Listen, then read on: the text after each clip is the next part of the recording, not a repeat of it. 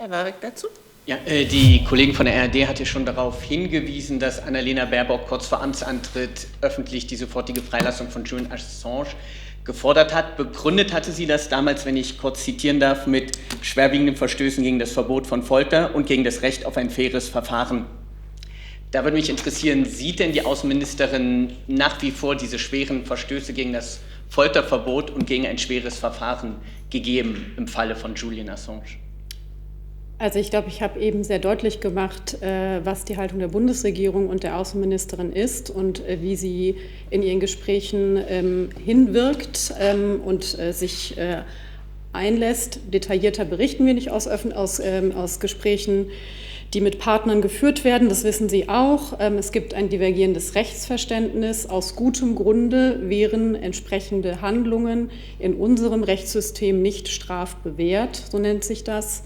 Ähm, und diese Haltung hat sich nicht geändert und die vertritt die Außenministerin klar, ähm, auch in entsprechenden Austauschen mit ihren britischen und amerikanischen Kollegen an. Vielleicht ergänzend noch, ähm, Herr Jung, weil ich immer noch zu Ihrer Frage, die Sie gerade stellten, möchte noch eine Präzisierung anführen.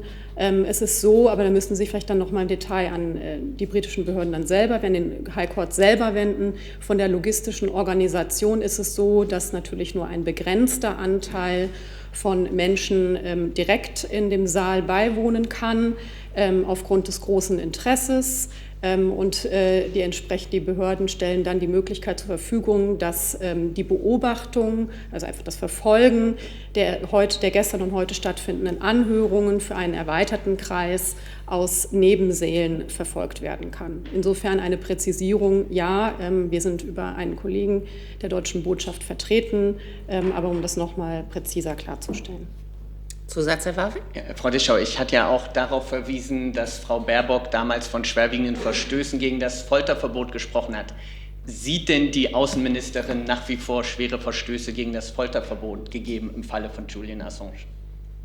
Also, Herr Warwick, ich kann Ihnen sagen, dass wir als Bundesregierung, die Außenministerin, keine Zweifel haben an einem in den Vereinigten Staaten jetzt laufenden rechtsstaatlichen Verfahren und dazu keinen Anlass habe, im Moment diesen Zweifel zu äußern. Die Position der Bundesregierung und der Außenministerin, dass es eine inhaltlich unterschiedliche Bewertung in der Frage, in der Sachfrage gibt, ähm, habe ich klar gemacht. Äh, ich habe es noch nicht ganz erfasst. Also Frau Baerbock sagt im Herbst 2021, sie sieht schwerwiegende Verstöße gegen das, äh, gegen das Folterverbot und gegen ein Recht auf ein faires Verfahren. Wenn ich Sie jetzt richtig verstanden habe, sieht Frau Baerbock mittlerweile Februar 2024 keine Verstöße mehr, weder gegen das Folterverbot noch gegen ein faires Verfahren.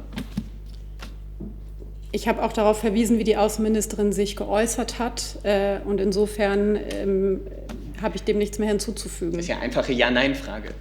Ich habe Ihre Frage beantwortet und im Übrigen beantworte ich die so, wie ich sie beantworten möchte, Herr Warwick.